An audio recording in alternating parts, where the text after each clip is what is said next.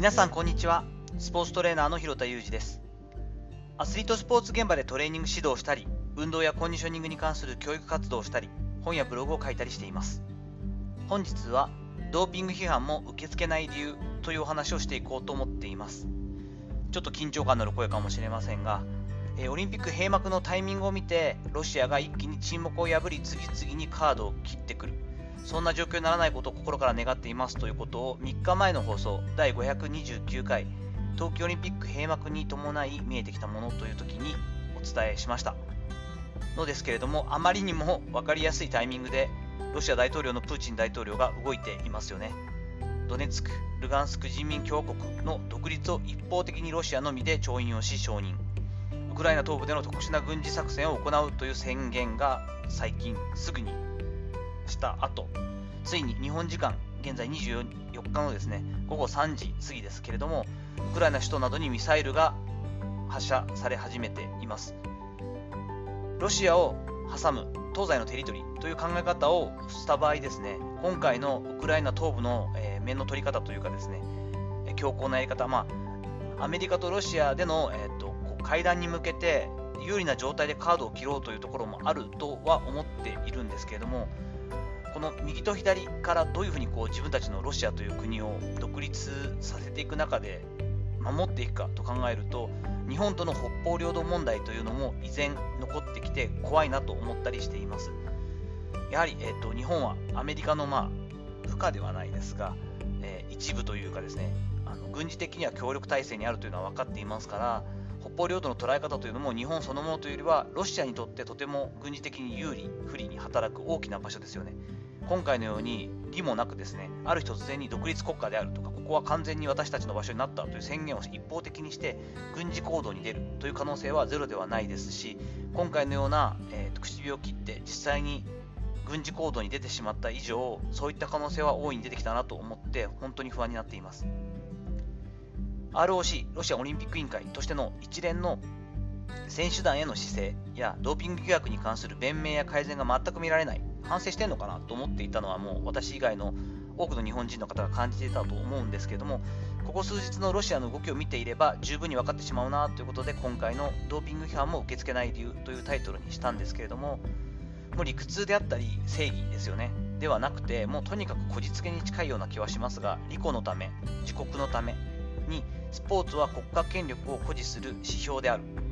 そしてロシアの選手たちはそれを達成するための道具でしかない。というふうにロシアという国が考えているということが非常に明確になったのではないかと思っています。ちょっと違う話なんですが、えー、猫の子さん、えー、よく私の音声配信を聞いてくださっている、えー、リスナーさんの中の猫の子さんからですね、レターをいただきました。ありがとうございます。こういうのとっても嬉しいです。配信ありがとうございます。東京オリンピックについて広田さんの率直な思いが伝わってきました。ドーピングについては最初に排除しなければいけないとはっきりおっしゃっていたのが印象的でした。常により高いレベルを目指すアスリートやサポートするコーチ、トレーナーにとって禁止薬物はもちろん栄養剤を含めた摂取物は身近で大きな課題と聞きます。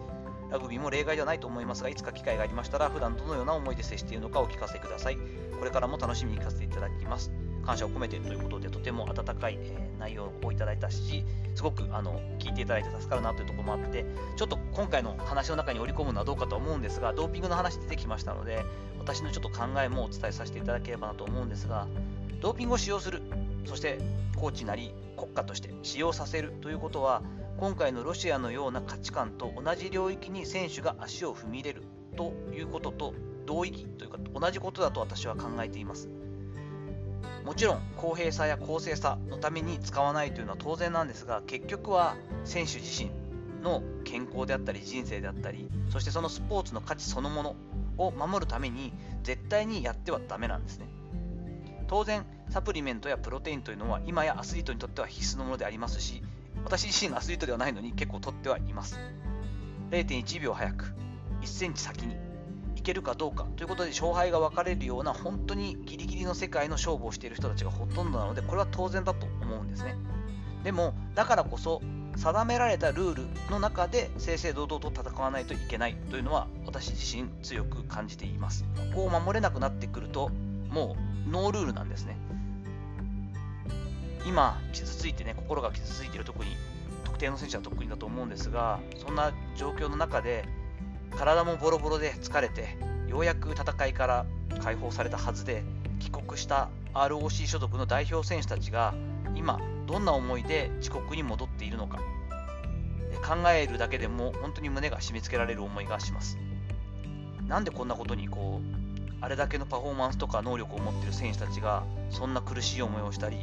板挟みにならなければいけないのかというのが本当に腹立たしいです。